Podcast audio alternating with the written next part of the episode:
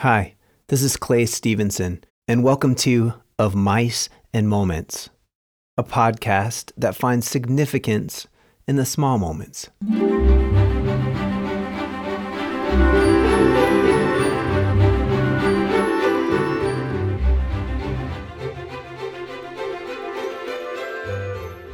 I'd like to share three stories, each of a different relationship. Attraction. She was pretty. Not just pretty, but sweet and kind. When I was around her, I felt electricity. I remember the desire to be around her constantly. I wanted to be close to her, but I couldn't tell if she felt the same way.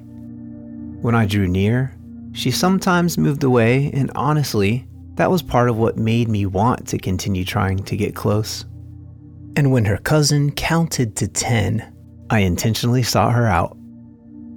If I could just hide next to her, maybe my arm would touch hers, maybe she would smile and laugh, and we could crouch down together, being quiet, waiting in anticipation for her cousin to walk by so we could sprint to the base.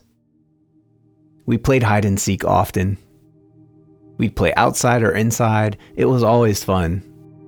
I didn't always get to hide with her, but when I did, it was the best. I was 11, she was 10, and when I went home, I still couldn't get her out of my mind. I wanted to be near. Those days are vivid in my mind. Those days of pure and true attraction. Friendship. One of my best friends ever was someone I knew in high school. We'd wait for each other outside of our classroom doors so that we could walk together after class was over. When I was getting out of biology, she was there and we'd catch up. How was class? she asked. Boring, I answered. How about you? I went to the bathroom and left early, she said. You think your teacher noticed? I questioned. I don't care, she said plainly. She was like that, honest, willing to take a risk, and such an easy companion. We would often talk all the way to the next class and then meet up for lunch. If you ever find yourself in a relationship where you are absolutely comfortable, that's a treasure. I didn't have to front like I did with most of the guys, I could just hang. As we left school, my friends would pile in the car, and she was the first to drop off, living closest to the school. But most days, I went the opposite way to make sure that she was the last. When she got out of the car, we'd make plans. Hey, let's meet up. There's a concert tonight. I'll drive. She wasn't my girlfriend, but she was a best friend. Those days are vivid in my mind. Those days of pure and true friendship. Intimacy. I knew a girl when I was in college. She had gorgeous blonde hair.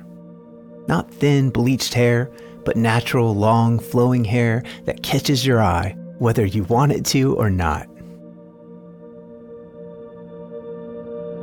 We had the most amazing times getting to know each other, picking her up to spend a morning at the beach, or making a trip to the amusement park.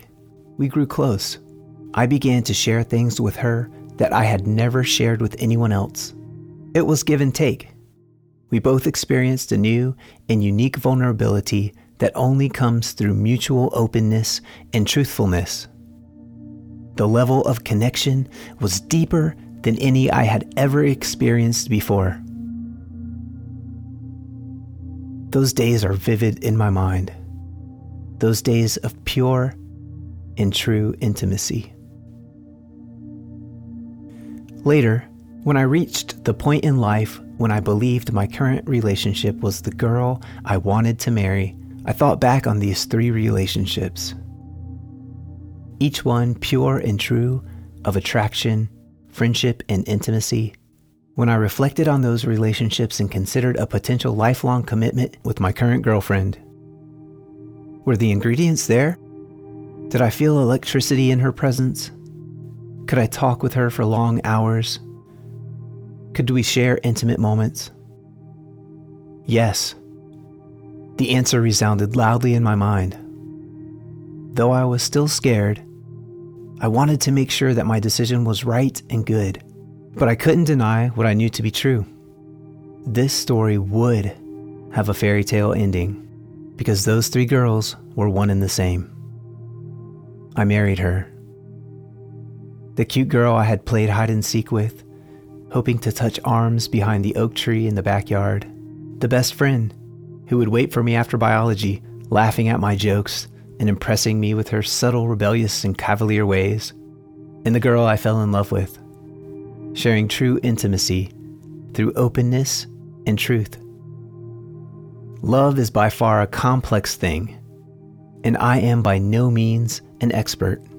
But what I can say is that these three ingredients attraction, friendship, and intimacy have been the building blocks of a connection for me that has stood through time and testing. And I can only hope that you too will find the ingredients you need for a pure and true love and have the fairy tale ending you deserve.